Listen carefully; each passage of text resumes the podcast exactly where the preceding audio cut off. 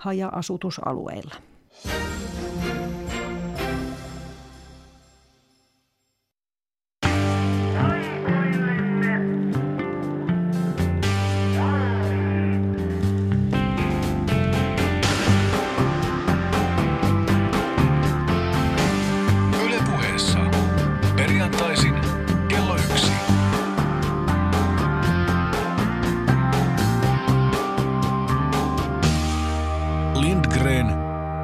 Sihvonen. Paremman puolesta perjantaita sinne kuulijalle täältä Pasilan lähetystornin juurelta. Luvassa on parahultainen tunti kokeellista urheilupuhetta korkeimmin ylävivahteen. Pelin henki on tälläkin kertaa selvä. Studio, 3 mikrofonia, 3 miestä. Esittelen meistä 3 nyt eräällä tavalla salskeimman. Tervetuloa vieraksemme Olympiakomitean huippu-urheiluyksikön johtaja Mika Kojonkoski. No, kiitos paljon. Mites ollaan perjantaissa? Millainen työviikko on huippu-urheilujohtajalla takana? Joo, hyvä kysymys. Pitäisi oikeastaan vähän kalenterista kurkistaa, että mitä kaikki on tapahtunut. Et viikon jälkeen aina miettii, että ryntäytyy on paljon, mutta että mitä on saatu aikaiseksi on toinen kysymys. Mutta aloitetaan tärkeimmästä urheilijasta ja urheilusta, eli alkuviikko meni yhdistetty valmentajien ja urheilijoiden kanssa Kuusamossa tai viikonloppu ja alkuviikko. Ja sitten tuossa välillä sain tavata Tuula Tenkasta, meidän yhtä lupaavampaa purjehtijaa kohti Tokioa, ja hänen valmentajansa, brittivalmentaja John, jonka nimeä nyt en muista. Ja sitten on tehty omaa toimintasuunnitelmaa sen aikaan nyt, että mitä huippu-urheiluyksikössä tehdään ensi vuonna. Samaan aikaan sitten tavoite- ja suunta-asiakirjaa OKM kanssa, vähän oman henkilökunnan kanssa katsottu, että miten ensi vuosi menee. Että kaikkia tätä. No niin, kuulostaa hyvälle, että töitä on tehty, mutta me palaamme sinuun tuolta pikaa. Kuulija voi siellä nyt tykönään orientoitua hieman akateemisempaan otteeseen.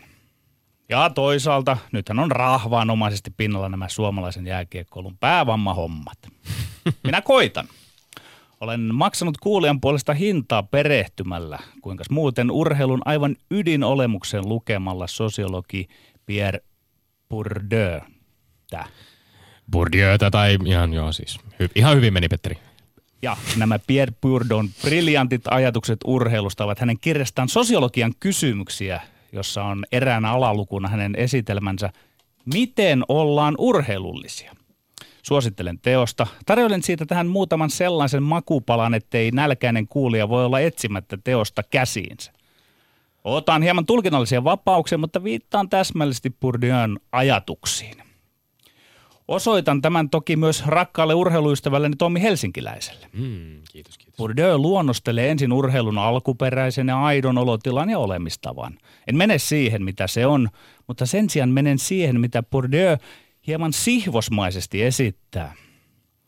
Että samoin kuin popmusiikin, myös urheilun määrätty alennustila johtuu siitä, että musiikkia ja urheilua alettiin esittää ei-tuntijoille, eli suurelle yleisölle. Bourdieu jatkaa rinnan musiikista ja urheilusta, eli tavallaan Lindgrenin ja Sihvosen leipälajeista. Tempaisen tähän suoran sitaatin.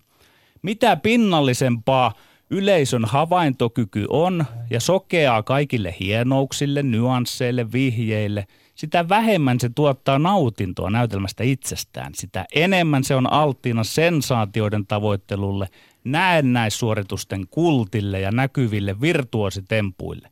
Ja lisäksi se kiinnittää huomiota ennen kaikkea urheilunäytöksen toiseen ulottuvuuteen, tulosta koskevaan jännitykseen, mikä rohkaisee pelaajia ja ennen kaikkea järjestäjiä pyrkimään voittoon hinnalla millä hyvänsä. Tämän piikkiin, eli yleisölle pelaamisen piikkiin, Bourdieu lukee urheilun synnit, kuten dopingin, väkivallan sekä ammattilaisuuden ja viihdebisneksen ylivallan. No, tätähän minä olen täällä yrittänyt nyt alun 4 vuotta todistaa. Tosin en ollut tiennyt, että mestari Bourdieu on ollut kanssani samaa mieltä jo vuodesta 1978. Synnytkö sinä, Tommi, niihin aikoihin? Vuotta aikaisemmin. No, siitä on noin 40 vuotta nyt, kun myöhemmin me olemme Lindgren ja Sihvonen. No niin. Vai on popmusiikki alennustilassa ja urheilukin vielä? Ja syypääkin on selvinnyt. Eihän popmusiikki ole missään alennustilassa. Voitaisiin, jos popmusiikista halutaan puhua, niin voisi nähdä, että popmusiikki on monella tavalla sellaisessa pisteessä, jossa asioita tehdään runsaammin ja monipuolisemmin kuin koskaan ikinä aikaisemmin. Kenties urheilukin on samanlaisessa tilassa. Mittarit muuttuvat, näkemykset muuttuvat.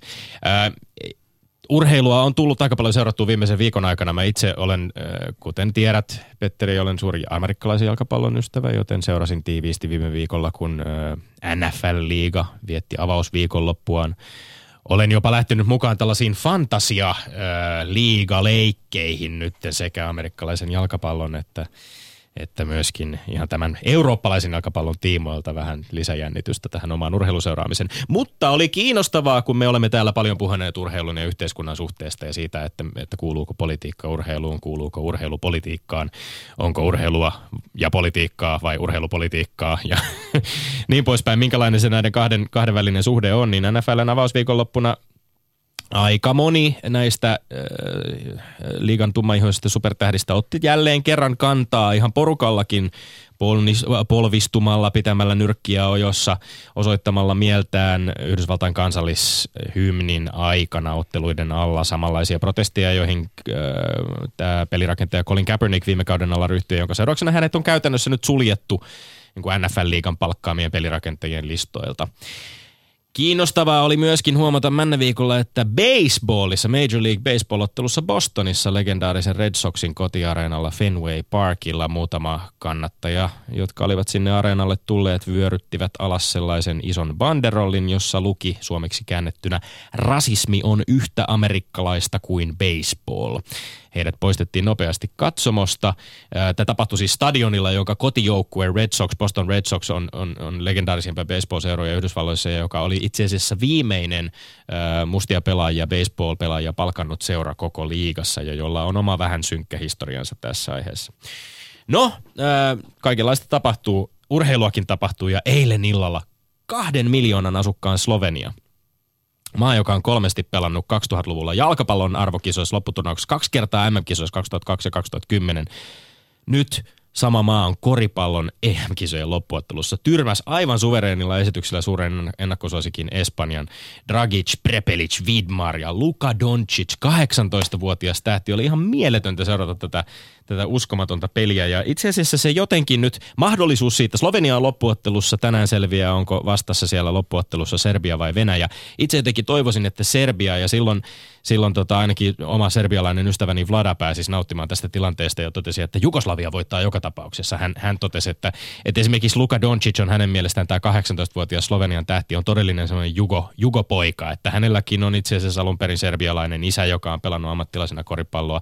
Ja tämä kaikki innosti mut yöllä vielä ennen nukkumaan menoa vähän seuraamaan tämmöistä vanhaa dokkaria, jota suosittelen lämpimästi vuodelta 2010 Once Brothers-niminen dokkari, jossa palataan Žarko Paspaljin, Vlade Divacin, Toni Kukocin, Dino Radjan ja Drazen Petrovicin aikoihin, siis tämä dokkari keskittyy lähinnä Vlade Divaciin ja hänen suhteeseen Drazen Petrovicin kanssa, Serbin ja Kroatin suhteeseen, jotka dominoivat 80-luvun lopussa, 80-90-luvun taitteessa Jugoslavian maajoukkueessa kansainvälistä koripalloa, jotka molemmat menivät NBA:hin 90-luvun alussa ja joiden suhde sitten, ystävyyssuhde rikkoontui Jugoslavian sodan takia. Politiikka, urheilu, kaikki tämä jälleen sekoittuu hyvin monenlaisella tavalla. Äärimmäisen koskettava dokkari, joka löytyy turkkilaisilla tekstityksillä myöskin YouTuben puolelta. Sieltä voi käydä vaikkapa vilkaisemassa. Todella koskettavaa kamaa, suosittelen lämpimästi. Tässä hän toteaa lopuksi, että voi kertoa pojalleen kaiken siitä, miten me Drazenin kanssa avasimme ovia eurooppalaisille pelaajille NBA:ssä siitä taakasta, jota jouduin kantamaan ja surusta, jota en voinut paeta kadotetuista vuosista joukkuetoverini kanssa. No, täällä eivät vuodet joukkuetoverien kanssa katoa, vaan väleissä ollaan vaikka miten kilpaillessa iskuja jaeltaisiin. Siis täällä verbaalisessa kilpailussamme, johon heittäydymme taas 3 ajankohtaisen urheiluaiheen tiimoilta. Tänään me kysymme 1. Tekikö TPS oikein päättäessään luopua kiekkokatsomassa tanssivista cheerleadereista, kyllä vai ei? 2.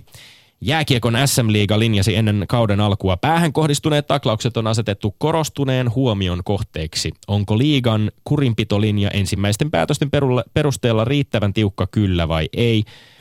Ja 3. Onko päätös Pariisin ja Los Angelesin kesäolympialaisista 2024 ja 2028 osoitus uusista arvoista ja muutoksen tuulista kansainvälisessä olympiakomiteassa, kyllä vai ei? Aikaa kellossa 180 sekuntia per väite ja lopuksi tämän meidän huippuväittelykeskuksemme kolmea väittelyä tuomaroi päivän vieraamme Mika Kojonkoski. Onko Petteri Sihvonen valmiina? Toivottavasti sinä olet valmiina. Et näytä sillä, että olet katsonut dokumentteja, että olet nukkunut. Vähän yöllä. Yötä myöten on tullut katsottua dokumentteja. Jatketaan tästä. Ensimmäinen väite. Tekikö TPS oikein päättäessään luopua kiekkokatsomassa tanssivista cheerleadereistä, kyllä vai ei? Ei todellakaan tehnyt oikein. Se koko prosessi oli vastenmielinen. Minusta tavatonta, että tanssin ammattilaisia pyydetään katsomotarjoilijaksi, ja kun tähän ei tanssijat suostu, heille näytetään ovea. Tietyllä tapaa tässä asiassa ei TPS:n puolelta kunnioitettu ihmisten erikoisammattitaitoa. Tanssija tarvitsee sellaisen intimiteetin ja etäisyyden yleisöön. Mitä ihmettä TPS ajattelee, että sinnekö yleisön sekaan olisi tanssijoiden pitänyt mennä jäätelöä, popcornia ja arvatenkin vielä kaljaa kantamaan? Ei.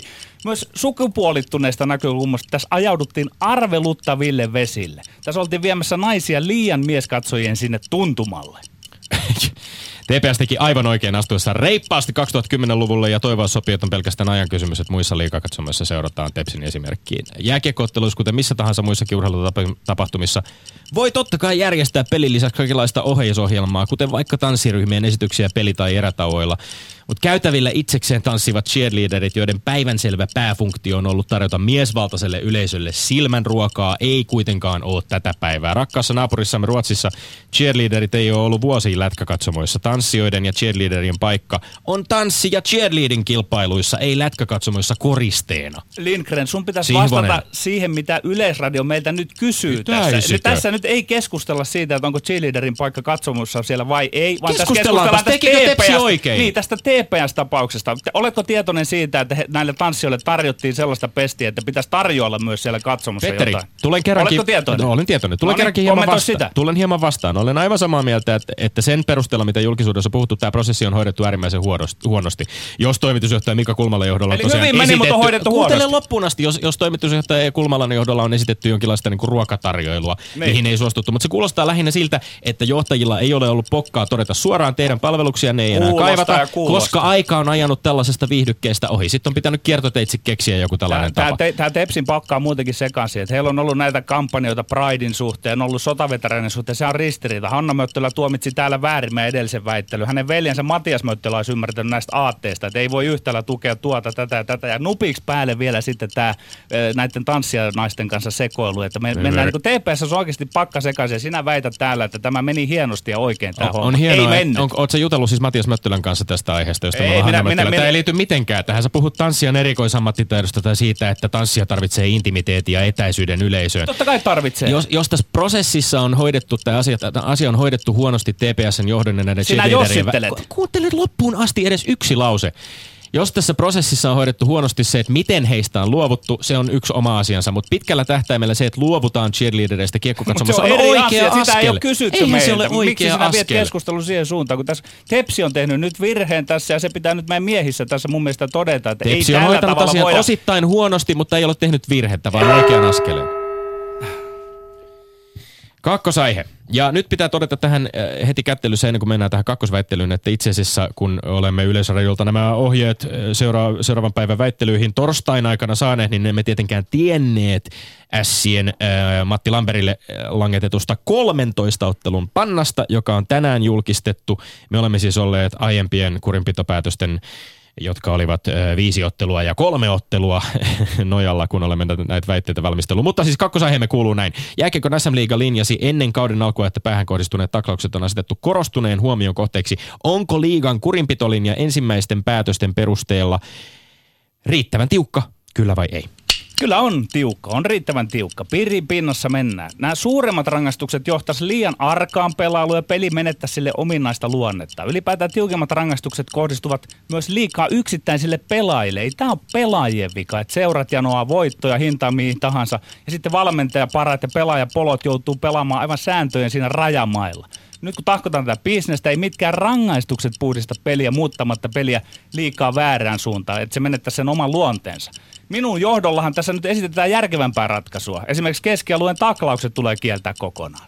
Sinun johdolla. No, liigan kurinpitolinja ei ole ensimmäisten päätösten perusteella ollut riittävän tiukka, eikä se ainakaan ole ollut, jos tähän ottaa huomioon tämän viimeisimmän päätöksen, johdonmukainen. Kodi Kuunikille lätkästiin näennäisen kova 5 ottelun panna, mitä varovaisesti sitten jotkut kiitteli, mutta sitten taas toisaalta Jari Sailio perään 3 peliä, joka oli ihan täysi vitsi. Jos jopa Pasi Nurmisen kaltainen lätkäjätkä ja kiekkolegenda reagoi näihin tuomioihin pettyneenä ja toteaa, että olisi antanut 10 peliä siis Kuunikille 5 sijaan, niin on aika selvää, että nämä liigan ennen kautta lausutut linjaukset tuntuu vähän tämmöiseltä sanahelinältä. Että onnea vaan kaikille kotimaan kiekkoilijoille uuteen kauteen. Ei siis pyrkimyksessä ne tavoitella Kanadavaljaa, vaan pyrkimyksessä pysyä terveenä ilman aivovaurioita koko pitkän kauden läpi. Muistutan, että mä yritän ehtiä antaa sille Nurmiselle vielä haipakan tästä, mutta mä sanon ensin näin. Kunik 5 ottelua oikein, Sailio 3 ottelua oikein, nyt tää Lamperi 13, se on liikaa. Mutta mä kerron sulle, Tommi, oleellisesta olevan pointin. Tää kurinpito delegaatio, se katsoo taitavasti nämä sekä yksittäistapauksina, että laajemman linjauksen läpi, joka koskee päähän kohdistuneita taklauksia. Kansa ja Lindgren käsittää nämä kaikki, että se on kaikki yksi ja samanlainen päähän kohdistunut taklaus. Sailiolla oli pikkusen vahinko siinä, Kuunik, se oli törkeys, ja sitten tämähän oli kosto, tämä Lamperin tapaus. Eli sen takia nyt meistä, tai teistä nimenomaan tuntuu, että nämä on liian kevyitä, kun nämä katsotaan tapauskohtaisesti, ja sitten taas toisaalta sen päähän kohdistuneen taklauksien seulan läpi. No kiinnostavaa, että jos, itse asiassa haluaisin viitata tässä sun hyvän ystäväsi Tuomas Nyholmin ajatuksiin, kun hän Total Hockey Feverissa kollegasi, jääkiekkokollegasi totesi, että voidaanko tätä pelaajan aikomusta tai intentiota, mihin pelaaja pyrkii, yhdessäkään tapauksessa itse asiassa tarkalleen ottaen tietää. Nyt sä totesit, että nämä on katsottu kaikki yksittäisinä tapauksina, mutta eikö näistä nyt tule vähän poukkoileva fiilis, jos tulee 5 ottelua, 3 ottelua, 13 ottelua? Siinä... Viimeisin tapaus tuntuu siltä, että nyt on haluttu sitten julkisen keskustelun perusteella antaa oikein näkyvä merkki siitä, että kyllä me otamme vakavissa. Se voi olla mahdollista, mutta... Tullaanko siis... tästä 13-ottelun linjasta pitämään kiinni jatkossakin? Se jää nähtäväksi, mutta siis tätä intentiotahan siinä ei sinänsä tutkita, että mikä joku ajatus jollakin pelaajalla, vaan ne teot näyttää siinä. Ja nyt nämä on hyvin linjakkaasti. Pikkusen Lamperilla on lisää. Täytyy muistaa, että 3 peliä tuosta 13 niin on vanhaa syntilista. Että käytännössä se on niin kuin tuommoinen 10 ottelun kakku. Mutta yhtä kaikki, nämä on erittäin hyvin. Mutta sitten mitä tuohon Nurmiseen tulee, niin eihän se on pöllöpäistä. Ja yhden seuran omistajan, apuvalmentajan Twitter-tilillä, vai onkohan se parodia Twitter-tili, niin kommentoi. Sä et siis voi, siis odotat, että pelaajat eivät voi moraali. Nyt olisi tarvinnut 6 minsaa. Ikävältä tuntuu. No, 3. aihe. 3. Onko päätös Pariisin ja Los Angelesin kesäolympialaisista 2024 ja 2028 osoitus uusista arvoista ja muutoksen tuulista kansainvälisessä olympiakomiteassa? Kyllä vai ei? Kyllä tämä nyt haiskahtaa mukavasti uudelta raikkaammalta tuulelta, vaikka ei nyt mikään olympiaasioiden tuntija olekaan. Hulluttohan se ollut tähän asti haaskuuttaa hakijoilla rahaa niin, että aina kisat kerrallaan lyödään hakuprosessi tulille. Tähän KK suomalaisen Sari Essayahkin viittasi. Tämä on lisäksi upea nähdä, että juuri Pariisi järjestää nyt kisat. Turvajärjestelyt tulevat, no arvatinkin ne tulee olemaan massiiviset, mutta samalla lähtee terroristirosmoille vastaansanomaton viesti. Urheilu ei pelkää, urheilu ei kavahda, eikä muuta käyttäytymistään. Turvajärjestelyt, smurmajärjestelyt. Mä suhtaudun puheisiin KK:n uusista arvoista aika voimakkaalla varauksella. Kesäolympialaiset Riossa herätti viime vuonna vakavia kysymyksiä kisojen taloudellisista ja sosiaalisista vaikutuksista järjestäjämaassa. On myös todella huolestuttavaa, että 2024 kisoista kisas lopulta enää nämä 2 kaupunkia, kun Boston, Hampuri, Rooma, Budapest oli kustannuksen käsistä karkaamisen pelossa vetäytynyt. Ei ole hyväksi urheilulle, ei ole hyväksi kansainväliselle olympialiikkeelle, että nämä kisat on nykyisellään mahdottoman kalliita valtaosalle maailman valtioita järjestää. Ja lopulta mä sanoisin, että tällainen pakettipäätös, jossa 2 kaupunkia neuvottelee KK kanssa tämän järjestyksen, että me järjestetään ensin, niin sitten te järjestätte. Ja tämä on onnistuttu uutisoimaan muun muassa Ranskan presidentti Macronin voittona presidentti Trumpista. Tämähän lisää entisestään huolta siitä, että olympialaiset on vaan tämmöinen kansainvälisen politiikan ja nokittelun väline. Kansainvälisen politiikan nokittelun väline? No niin. Kuuluuko se politiikka sitten urheiluun? Nyt sinä moitit sitä, että tässä politikoidaan ja sitten toisaalta aina esittämässä... Petteri Sihvonen, jos sulla olisi korvat joskus auki täällä studiossa, niin sä ymmärtäisit, että kun me olemme puhuneet politiikan ja urheilun suhteesta, niin minä olen jatkuvasti sanonut, että politiikka tunkeutuu urheiluun monella tavalla. Sä oot taas pyrkinyt väittämään, että sitä ei millään tavalla edes tapahdu. Niin ja sitten kun on 3 kirjoita KOK, niin aina näet, että siinä, ihan kun siinä olisi joku salaliittoteoria, aina olet nokkimassa. Ei tääkään, että nyt mennään, että tulee uusi raikas tuulahdus, mitä tässä kysyttiin. Mun mielestä tulee tuulahdus, niin ei kelpaa Lindgrenille, vaan varmaan on jotain politiikkaa. Ei, mun mielestä tämä, että keskitytään, nyt annetaan kisat 2 tällaiselle läntiselle teollisuusvaltiolle prioriteet, internetin siirtäminen niihin antaa mahdollisuuden kauniisiin korulauseisiin, mutta totuus on se, että kun näillä... Missä ne järjestetään, kun ei saa järjestää kolmansissa maissa, ei saa järjestää Venäjällä, ei saa järjestää länsimaissa. No mä kerron sulle, Petteri, missä ne järjestetään. Nykyisillä kustannuksilla ne järjestetään just siellä, minne maailman ja suuryritysten johtajat voivat ne ylipäänsä enää ostaa, eikä vaihtoehtoja ole kovinkaan paljon. Ja tämä on mun mielestä surullinen kehitys. Se on surullinen kehitys ja se on tällä hetkellä se vallitseva tila, mutta kun nyt kysytään, että ollaanko tässä menossa parempaan suuntaan, niin ehdottomasti ollaan menossa parempaan suuntaan, mutta se ei jollain tapaa tunnu Lindgrenille kelpaavan. Ei, mä en usko vaan sitä, että jos tässä on kritisoitu olympiakomitea esimerkiksi siitä, että on järjestetty vaikkapa vakavia ihmisoikeusloukkauksia olevissa maissa, Kiinassa on järjestetty Sochin kisat, on ollut Riossa, missä on vakavia sosiaalisia ongelmia. Mä en usko, että tässä on siitä kyse, että nyt ollaan jotenkin herätty jonkinlaiseen ihmisoikeusajatteluun tai eettisempään ajatteluun. Sä et usko, sä spekuloit. Ihan varmasti tullaan lopulta taas päätymään sellaiseen tilanteeseen, että se raha löytyy jostain sellaisesta valtiosta, joka ei ole millään tavalla eettinen tai moraalinen, mutta jolla on varaa järjestää ne kisat. Etkä arvosta sitäkään se. Yksi kerta toisensa jälkeen vuorollaan joutuu jättämään lauseen kesken. Mutta Mika Kojonkoski ei joudu jättämään lauseitaan kesken, kun hän nyt pääsee tuomaroimaan meidän väittelyt. Yle Puheessa Lindgren ja Sihvonen. No niin, ihan vapaasti katsomallasi tavalla voit edetä siinä järjestyksessä kuin haluat ja kommentoida omia näkemyksiäsi näihin väittelyaiheisiin, jos siltä tuntuu. Ja kaikkein tärkeintä, tasapeliä ei saa tuomita. Se olisi se kaikkein oleellisin asia. Olin tänne piirtänyt jo 1,5. Ei käy. Joo, lähdetään viimeistä aiheesta liikkeelle. Pariisi, Los Angeles, uusi tapa päättää kisoista.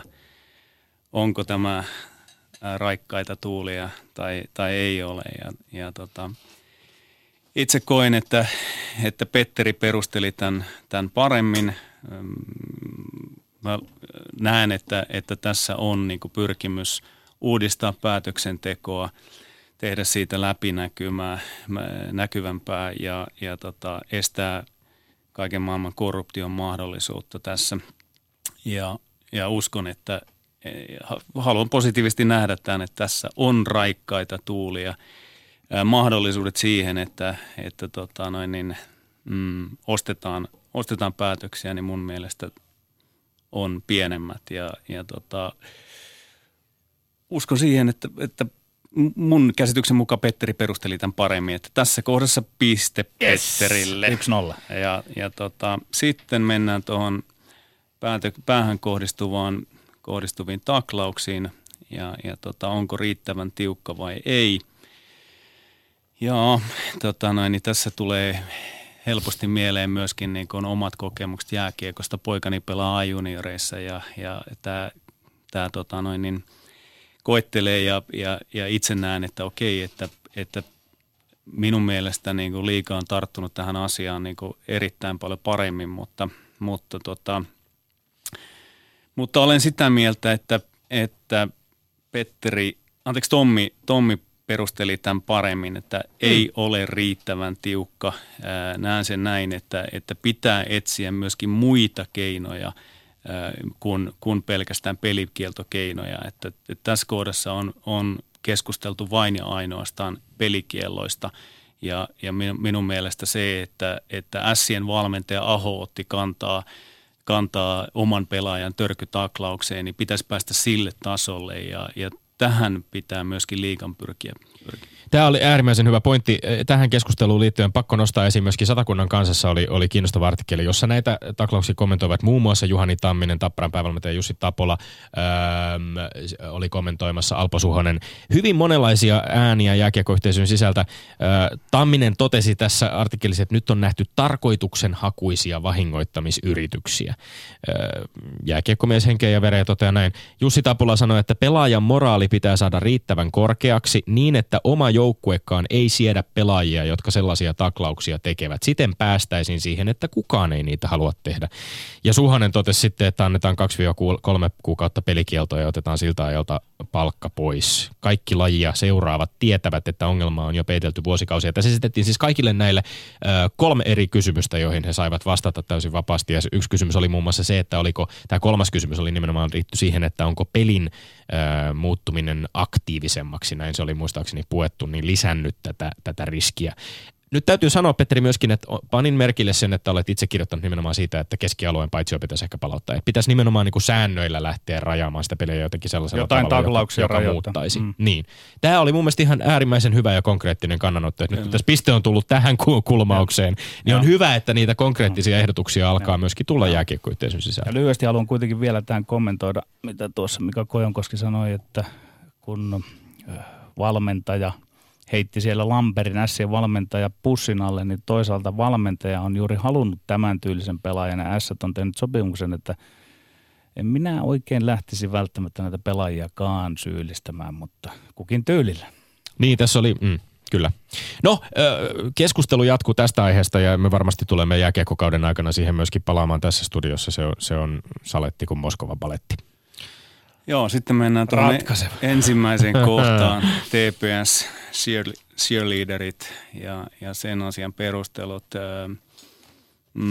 Tykkäsin kyllä Petterin perustelusta tästä, että nyt tämä prosessi näyttää siltä, että tanssin ammattilaisia vaadittiin tekemään tarjoiluja ja olemaan lähempänä, ammattilaisena lähempänä mieskatsojia ja laajentamaan omaa roolia. Ymmärrän seuran tavoitteen tässä, mutta en näiden yksilöiden kannalta ja näiden tanssijoiden kannalta. Että hieno asia, että meillä on monenlaista viihdettä halleissa, mutta tässä prosessissa tämä näytti huonolta ja niin tästä perustelusta piste tulee Petteri. All right. Joo, 4-2 kokonaistilanne. Se tarkoittaa, että homma ratkeaa. Tähän tekisi mieli todeta, että jos ongelmana on se, että tanssijat ovat liian lähellä katsojia, niin ehkä poistamalla heidät hallista päästään tästä ongelmasta kaikkein tehokkaimmin.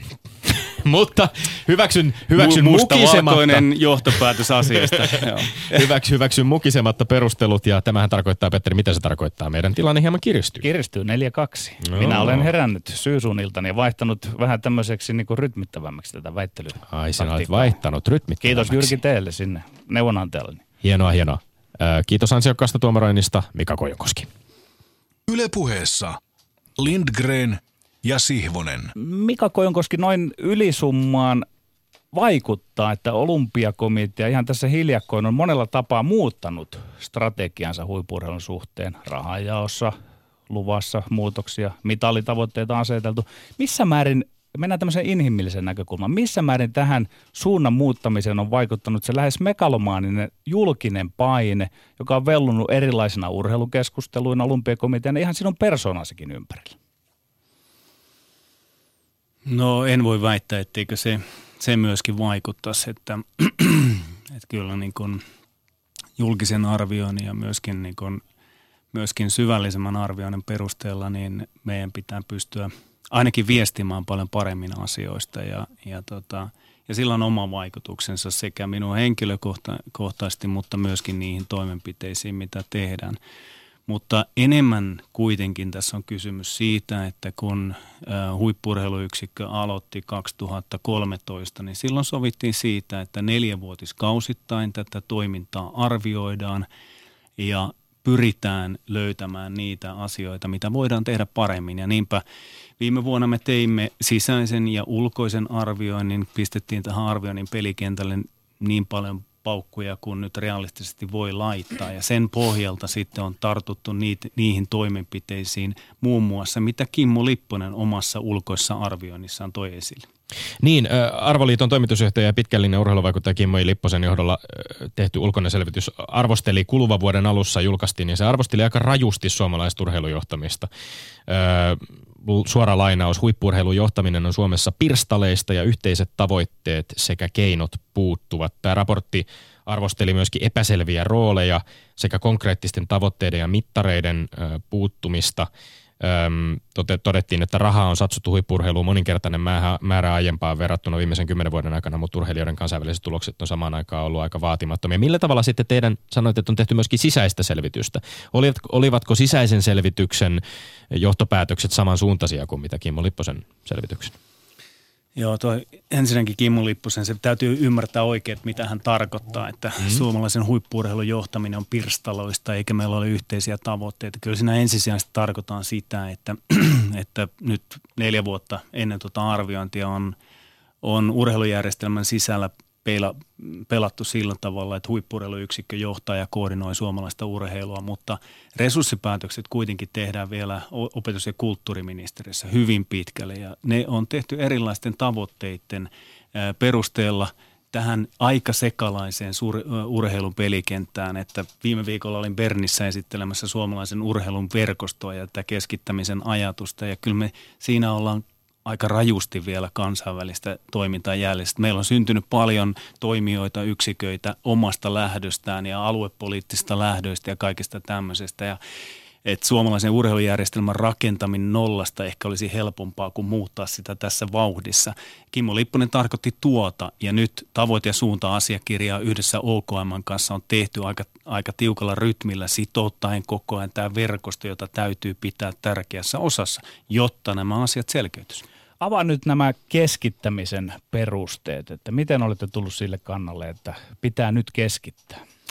No musta on aika selvää se, että suomalainen urheilija tarvitsee ammattivalmennusta, tarvitsee oikeasti että se, että vapaaehtoistyön mahdollisuudet on kaventunut paljon siitä, mitä se oli 20 vuotta sitten ja sitten taas valmentautumisen tavoitteet ja se koko konteksti on kehittynyt huimasti kansainvälisesti. Eli urheilija tarvitsee ammattivalmentajan, urheilija tarvitsee hyvät olosuhteet ympärille, urheilija tarvitsee myöskin silloin, kun se on huippuvaiheessa, vähän lisää asiantuntemusta siihen ympärille, kehittyvän yhteisön ympärille. Uskon myöskin siihen, että jos meidän parhaat urheilijat harjoittelee yhdessä, ne oppii toisiltaan, inspiroituu toisiltaan. Eli se malli, että me harjoittelemme, meidän parhaat urheilijatkin harjoittelee amatöörivalmentajan kanssa huonoissa olosuhteissa, omilla kulmillaan, se on mahdoton. Se on mahdoton tuottaa sillä kansainvälistä menestystä jatkossa. Otetaan tähän väliin itse asiassa nyt, kun päästään näihin ruohonjuuritason olosuhteisiin, urheilijoiden ja valmentajien olosuhteisiin. Otetaan pieni pätkä kolmiloikkaa Kristiina Mäkelältä, joka oli tässä muutama viikko sitten vieraanamme Lindgrenissä ja Siivosissa. Mulla on ollut semmoinen olo, että no niin, nyt pitää tehdä sitä muutosta, mutta musta tuntuu, että se ei tule auttamaan mua varsinaisesti suoraan. Se ei ehdi tulla, koska se systeemi ei ole periaatteessa vielä valmis. Pitäisi saada vähän semmoinen niin kuin yhteisöllisempi, mun mielestä yhteisöllisempi niin kuin, joku keskuspaikka, missä ehkä ne urheilijatkin kohtais ja silloin se tieto kohtais ja sitten niinku voitaisiin rakentaa niinku semmoista järjestelmää. Mutta nyt on vähän liian ripoteltua hajalle, se raha hajoaa sinne samalla tavalla ja sitten sieltä ei tule semmoista, niinku, että okei, nyt me tehdään huippu-urheilua. Yle Puhe. Tässä siis Kristiina Mäkelältä kysyttiin sitä, että mikä hänen reagointinsa on tai miten hän reagoi siihen kysymykseen siitä, että onko urheilija todellakin keskiössä, kuten teidän slogan on tässä jo jonkin aikaa kuulunut. Niin, se kuulostaa aika uskomattomalta, että tässä on semmoista löysää puhetta ollut tästä urheilija keskiössä. 24-vuotias urheilija, hän ei ole vielä kokenut saavansa apua eikä usko saavansakaan apua. Että onko tämä nyt se, että puhutaan yhtäällä yhtä ja sitten se käytäntö on oikeasti toinen? Mika Kojonkoski. No joo, Mä luulen, että apu täytyisi olla parempi, että se on ihan selvä asia, että onko tässä löysää puhetta urheilija keskiössä. Sitä kohti ollaan menossa koko ajan minun mielestä, mutta askeleet tällaisessa niin kuin hyvin heterogeenisessä järjestelmässä, jossa ei ole selvää, että kuka oikeasti päättää asioista, niin on kovin niin kuin hitaita. Et meillä on hyviä keskittämisen paikkoja, jos mennään takaisin siihen, jossa urheilija minun mielestä on paremmin keskiössä, on esimerkiksi koripallo, lentopallo, Mäkelän Rinte, pääkaupunkiseudun urheiluakatemia, lentopallo, Kuortane. Mutta sitten kun me puhutaan yksilöurheilun paremmasta eteenpäin viennistä, niin sitten niin kuin Kristiina tuossa sanoi, niin meidän täytyy olla sellaisia keskiöjä, jotka vetää puoleensa, jolloin myöskin omistajuus säilyy urheilijalta. Urheilija tekee itse sen päätöksen, että tonne minun pitää mennä päästäkseni eteenpäin. Se, että joku muu tekee sen sun puolesta, että hei, että sun täytyy mennä tänne, niin se aika harvoin toimii. Niin Yle Urheilun kysely arvokisaurheilijoille kertoi viime vuoden lokakuussa, että valtaosa yksilöurheilijoista tienaa alle 1 200 € kuukaudessa. Lontoon MM-kisojen jälkeen yleisurheilijat avautuivat ahdingostaan 82% vastasi Yle Urheilun kyselyssä, että Suomessa on melko vaikeaa tai erittäin vaikeaa olla ammattimaisesti toimiva yleisurheilija. Eikö, kun tuntuu siltä, että tällainen tilanne olisi suomalaisen huippu-urheilun kannalta aivan kestämätön, Mika Kojonkoski. Miten reagoit itse? No se on juuri näin. Se on juuri näin, että miten se urheilijan polku tässä nykymaailmassa voisi olla vetovoimainen. Mikä on sellainen, niin kuin, sellainen ympäristö, johon se nuori, jolla on lahjoja urheilussa, niin haluaa, että hei, tälle polulle minä menen ja käännän kaikki kivet ja systeemi pystyisi sitä auttamaan. Ja silloin tuo talousyhtälö ei oikein toimi. Mutta sitten kun me mietitään, että hei, että loppupelissä me kuitenkin on 70 eri lajia tässä pelissä ja sitten meillä on vaikkapa akatemiaurheilijoita yhteensä 12 000. Että mitkään yhteiskunnan rahat oikeasti eivät tule auttamaan. Et nyt meidän pitäisi saada tämä urheilun keskustelu, mitä tässäkin tehdään, niin loogisemmaksi, järkevämmäksi, avoimemmaksi, jotta urheilu pystyisi tuomaan ne esille, ne asiat, että mitä täällä oikeasti tapahtuu, jotta tämä julkisuuskuva muuttuisi sellaiseksi, että meidän yritysmaailma, kunnat, poliittiset päättäjät haluaisivat olla tässä pelissä uudelleen mukana. Otan yhden arvion, joka tiedän, että norjalaisen firman markkinointibudjetista 25% tulee liikunnalle ja urheilulle. Suomalaisen firman vastaava luku on 5%. Eli se, että joku johtaja potkitaan pois jostakin, niin se ei tule auttamaan sitä yksilöurheilua. Totta kai me on organisaatioita, me on suomalaisessa urheilussa kavennettu aika paljon, jotta resurssit ne voitaisiin kohdentaa paremmin urheiluun. Voisiko tämä resurssien hakeminen, jos rahasta nyt puhutaan ihan konkreettisesti ja puhutaan siitä, että mistä se raha tulee, onko se valtioraha vai onko se yksityistä rahaa. Kansanedustaja Harri Harkimo on johtama työryhmä esitti tällä viikolla omia näkemyksiä siitä, että millä tavalla pitäisi löytää lisärahaa lahjakkaimpien nuorten urheilijoiden tukemiseen. Ja esitti myöskin tällaisen erityisen olympiarahaston perustamista, joka voisi ehkä olla sitten yksi tällainen ratkaisu, jossa se painotus voisi olla myöskin enemmän ehkä yksityisen rahan puolella kuin julkisen rahan puolella.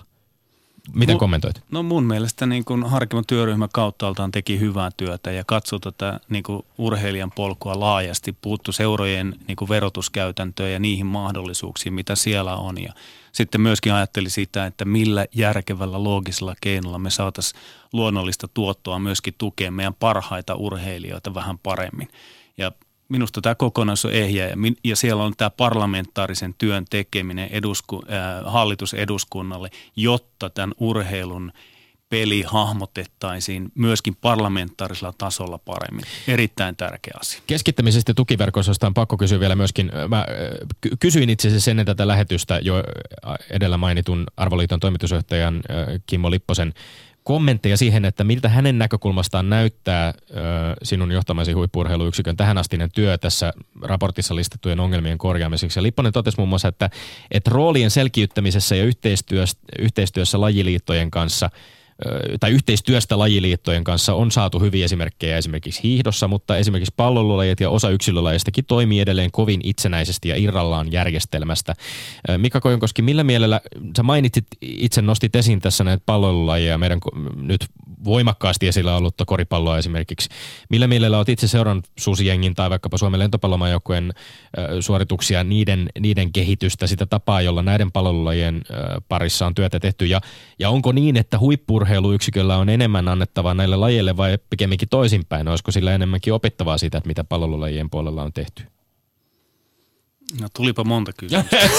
Sori. Kirjoitetaanko kirja tästä? Ihan hyvä kuulla Kimmo katsoo tätä etäisyyden takaa eikä tietenkään ihan tarkkaan tiedä, että mitä sisäpiirissä tehdään.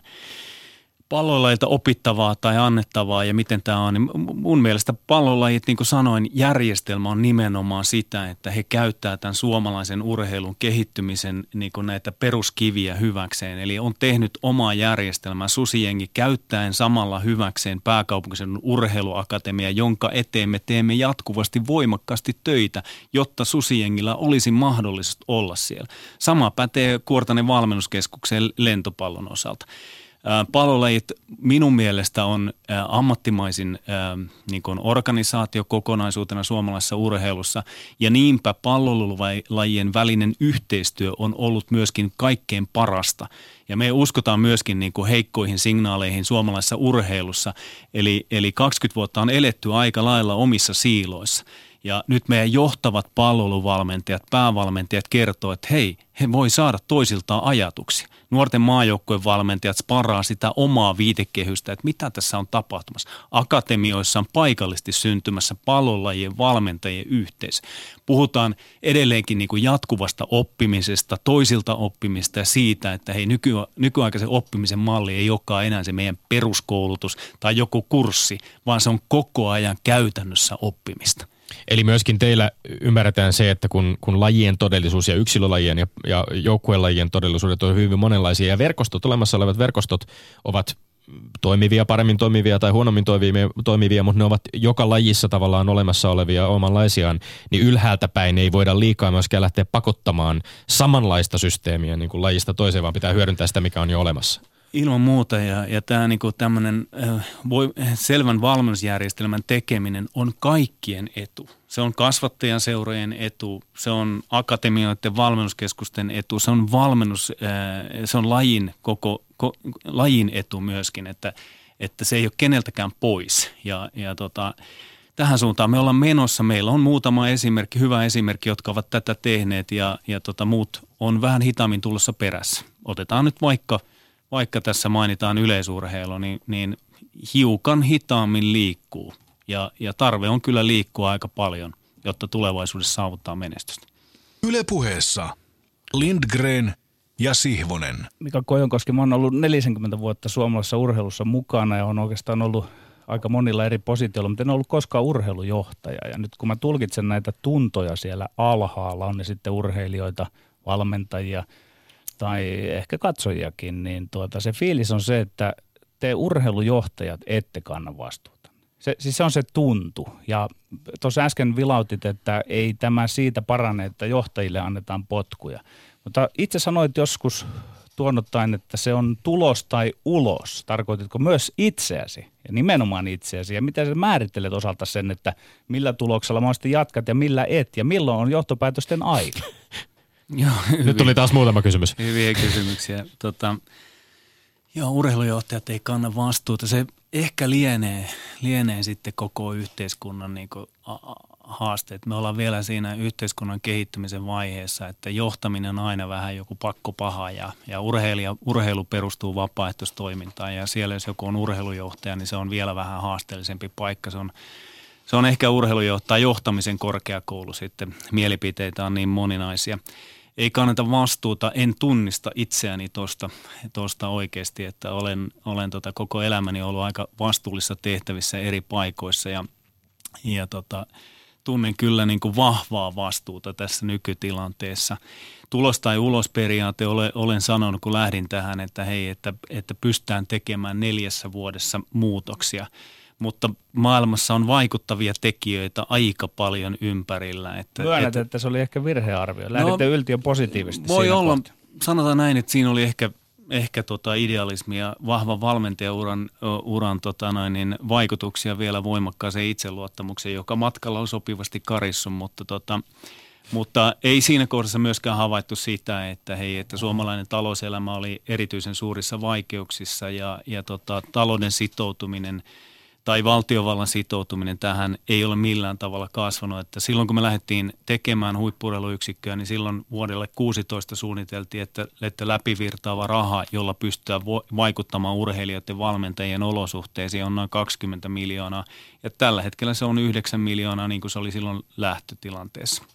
No, tällaisia asioita täällä on. Toisaalta myöskin urheilujohtajan täytyy olla uskoa siihen tilanteeseen vakuuttaakseen niin kuin muita ihmisiä tästä suunnasta, että tämä nyt on kolahtanut mun jalkaan. No tästä rahasta keskusteltaessa nostaisin esiin Jari Lämsän ja Jarmo Mäkisen kilpa- ja huippu-urheilun tutkimuskeskuksen Kihun herrojen tekstin noin vuosi sitten, jossa kirjoittivat tällaisen artikkelin otsikolla 3 tulkintaa valtion huippu-urheilun rahoituksessa, jossa todettiin, että tai siinä esitettiin yhteensä 3 erilaista tulkintaa tästä, että minkä suuruisia valtion huippu-urheilulle allokoimat määrärahat itse asiassa kaiken kaikkiaan on. Ja ensimmäinen tulkinta on se, että huippu-urheilun talousarviorivi valtion liikuntabudjetissa 2015 11,8 miljoonaa.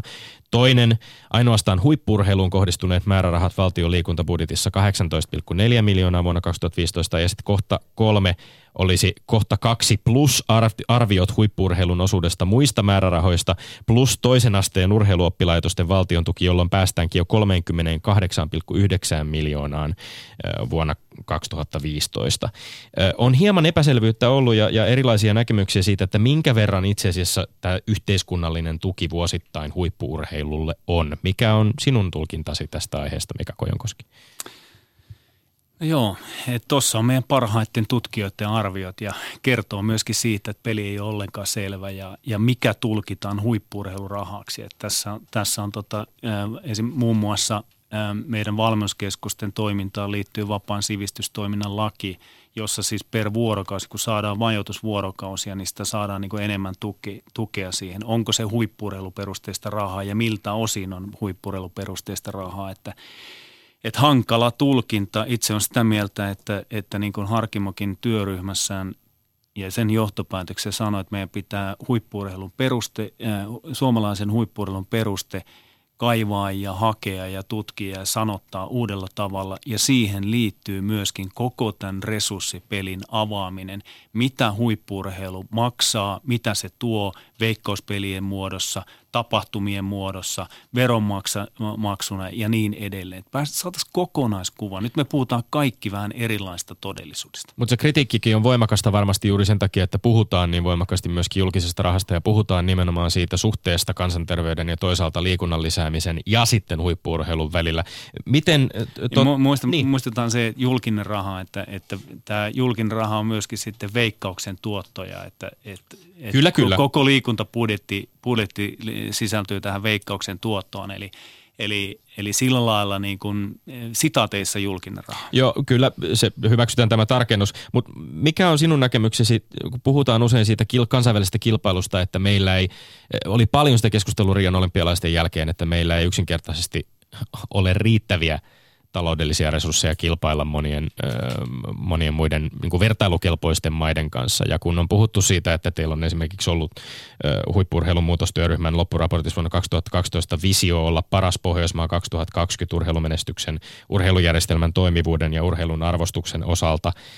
Ja samaan aikaan niin kuin vaikkapa Norjan, Ruotsin, Tanskan mitalisaldot edellisissä talvi- ja kesäolympialaisissa on aika kaukana meidän saldosta ollut. Niin millä tavalla, onko se raha, jota me tarvitsemme enemmän, ja jos on, mistä sen pitää tulla sen rahan? Joo, hyvä kysymys. Kyllä meillä niin kuin sillä lailla on varmasti parantamista tässä omassa systeemissä, johon myöskin tavoite- ja suunta-asiakirjalla pyritään, että urheilun rahoitusta tehtäisiin samojen tavoitteiden suunnassa. Eli se tarkoittaa sitä, että koordinointi, kansallinen koordinointi, roolitus, eri toimijoiden roolitus pitää saada selvemmäksi. Meillä pitää olla selvät konkreettiset yhteiset tavoitteet ja niihin pohjautuva rahoitus.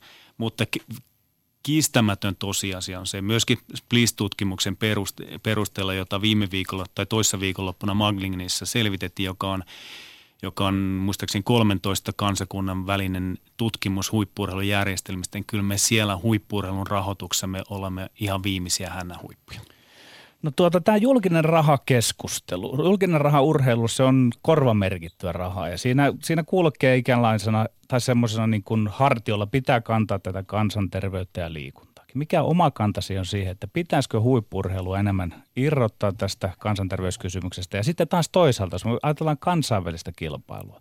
Mitkä sinun tietoisia kokemuksesi on, että sanotaan jotkut meidän pääkilpailijat maat, niin onko siellä samanlainen taakka urheilun kannatettavana? No kun puhutaan niin kuin urheilun perusteista esimerkiksi tai perustelusta, niin otan tästä vaikka Tanskan esimerkiksi, että ei siellä tarvita sellaista perustelua. Että siellä on niin kuin tämmöinen erinomaisuuden tukeminen on kansallisessa DNAssa ja sitä halutaan joka puolella tukea. Ja sitten taas meillä on toisenlaista, että meillä puhutaan erittäin paljon tasa-arvoista mahdollisuuksista, tasa-arvoista tukemisesta ja kaikesta sellaisesta. Että, kumpaan suuntaan olisit nyt sitten viemässä tätä omin konsteinesi? Niin, minun mielestä me tarvitaan niin kuin kansallinen keskustelu siitä, että hei, mikä on suomalainen urheilun peruste. Jos viittasit tuossa niin kuin eriytymisestä eri liikuntakulttuurin osa-alueelta, niin itse on taas sitä mieltä, että vaikkapa tämä, että olympiakomitea johtaa suomalaista liikuntaa ja suomalaista urheilua on hyvä asia. Se on hyvä siinä mielessä, että liikuntakulttuurin eri osa-alueet eivät taistelisi keskenään. Ei ole mitään järkeä, että me tällä hiekkalaatikolla, jossa huippu-urheilun osa liikuntakulttuuria, lastenurheilu, lisää liikettä, funktiot, huippu-urheilu. Tämä on yksi hiekkalaatikko ja me kaikki uskotaan, jotka ollaan tällä hiekkalaatikolla, että tämän arvo suomalaisessa yhteiskunnassa on tärkeä ja se kasvakoon. Tämä ei ole kilpailu toinen toisia vastaan, vaan päinvastoin. Huippu-urheiluunhan kuuluu paljon myöskin muutakin kuin pelkkiä olympialajeja. Onko olympiakomitea silti ehdottomasti mielestäsi oikea instanssi johtamaan? No se olympiakomitea viittaa siihen niin kuin nimenä, että ollaan vaan olympialajien kanssa, mutta se ei pidä paikkansa. Että kyllä tässä perheessä on kaikki suomalainen urheilu. Mika Kojonkoski, onko arvioisi mukaan suomalainen urheilujärjestelmä semmoisella tasolla, että sinä voisit ihan vakavalla naamalla esittää suomalaiselle perheelle ja sitä mukaan heidän lapselleen huippu-urheilijan ammattiuraa? Koska kuitenkin sehän on fakta, että sieltä lapsena se vitsa on väännettävä, niin kun mietin tätä suomalaisen huippu-urheilun asemaa tässä yhteiskunnassa, niin onko se edes, puhuit siitä, että tämä täytyy tehdä varteenotettavaksi, kiinnostavaksi vaihtoehdoksi, mutta mitä on tehtävissä? Onko aparaatti siinä kunnossa, että sellaista voisi edes tarjota? Hyvä kysymys. Käytännössähän tämä on niin, että meillä on yksi laji, jossa ollaan edellä muita. Ja se on meidän jääkiekko, jossa vanhemmat viedessään poikansa, tässä tapauksessa tai hyvin usein poikansa, sinne harjoituksiin, ensimmäisiin harjoituksiin, niin siellä voi olla visio, että hei, tästä voi tulla myöskin ammatti. Ja siellä on paljon niin kuin idoleita ja siellä on mahdollisuus myöskin ansaita sitä. Ja silloin ollaan tiellä, vähän vaarallisellakin tiellä, että jossain tapauksessa koulunkäynti ja tämmöinen dualkäri elämään valmistautuminen ei ole siinä painossa, jossa se pitäisi olla. Muissa lajeissa tällainen taloudellinen tulevaisuuden näkeminen on paljon haasteellisempaa. Toki joukkuepelit tässäkin nostaa päätään ja siellä se nähdään niin kuin selkeämmin silloin, kun puhutaan kansainvälisistä areenoista. Mutta mä oon sitä mieltä, että huippu-urheilu myöskin muulla tavalla on niin kuin erittäin tärkeää, että tässä on kuitenkin se vielä se olemus, että hei, että omien lahjakkuuksien rajoissa haetaan oman suorituskyvyn kehittämistä, sitoudutaan tavoitteisiin, opetellaan yhteistyötä, opetellaan sitoutumaan sen tavoitteiden vaatimaan työhön, yritetään oppia koko ajan maksimaalisesti toiselta ja ohjaajalta ja valmentaminen on johtamisen hienoin muoto, ollaan koko ajan iholla siinä, että suomalainen yhteiskunta pystyy ja urheilujärjestelmä pystyy tarjoamaan tällaiset mahdollisuudet tuot. Taloudellinen visio pitäisi olla paremmin, erityisesti yksilölajissa. No, aloitit työn olympiakomitean huippu-urheiluyksikön johtajana 2016, kesällä 2012 ja kesällä 2016 sopimusta jatkettiin. Hieman kohuakin herätti se, että jo ennen Rion olympialaisia ja tuolloin sinulla oli takana siis olympiakomitean hallituksen tuki ja silloinen puheenjohtaja Risto Nieminen totesi muun muassa tiedotteessa jatkosopimuksesta näin. Rion olympialaisten osalta olemme iloisia siitä, että joukkueen edustus eri lajien osalta on laajin sitten Helsingin 1952 olympialaisten.